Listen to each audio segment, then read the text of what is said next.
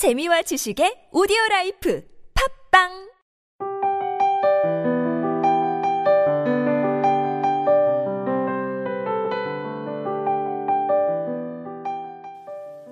언젠가 다시 찾아가 보자.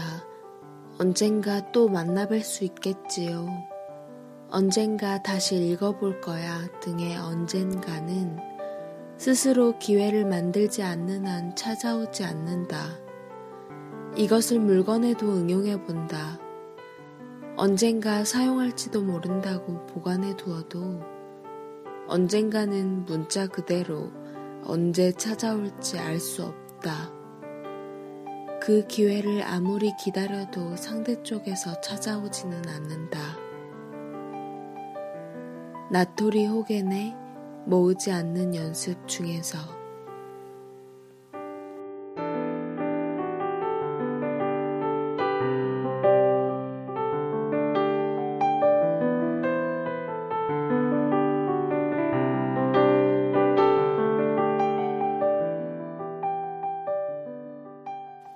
청소를 싫어하는 저와는 달리 저희 엄마는 집안 정리에 탁월한 재능을 지니고 계세요.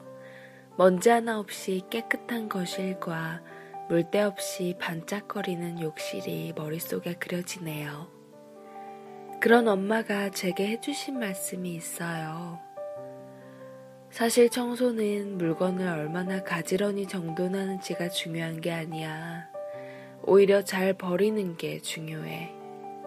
아까워서 버리진 못하고 있지만 쓸모없는 것들을 우선 버려야 그 공간에 의미 있는 물건들을 채울 수 있는 거야.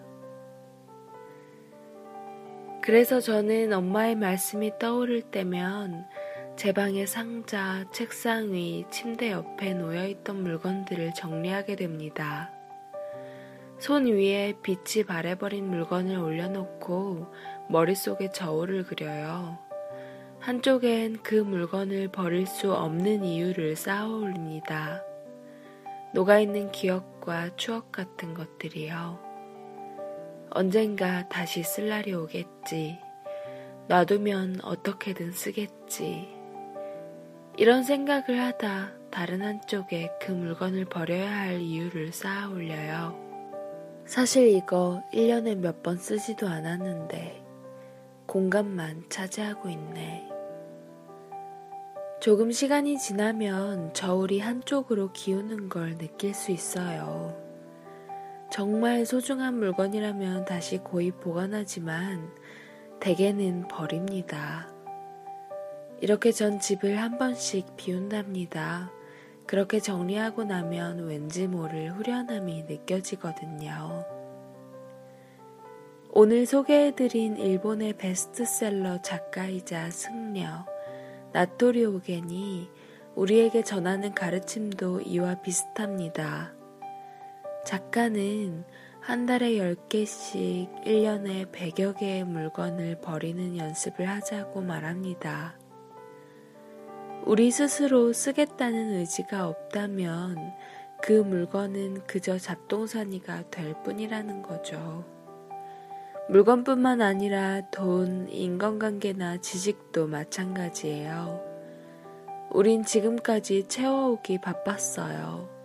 여백 없이 채워넣는 것을 바람직하다고 생각하는 탓에 달력에 일정을 채워넣고 주소록에 만나지도 않을 사람들의 번호를 채워넣고 이런 습관을 내버려 둔다면 우리의 삶은 군더더기와 잡동사니로 가득 차버리고 말 거예요.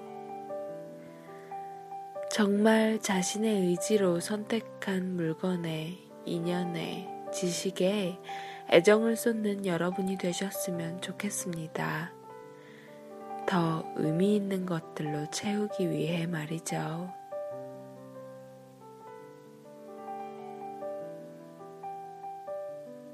지금까지 기획과 제작의 타치, 주책녀, 저는 감성을 전하는 여자 감전녀였습니다.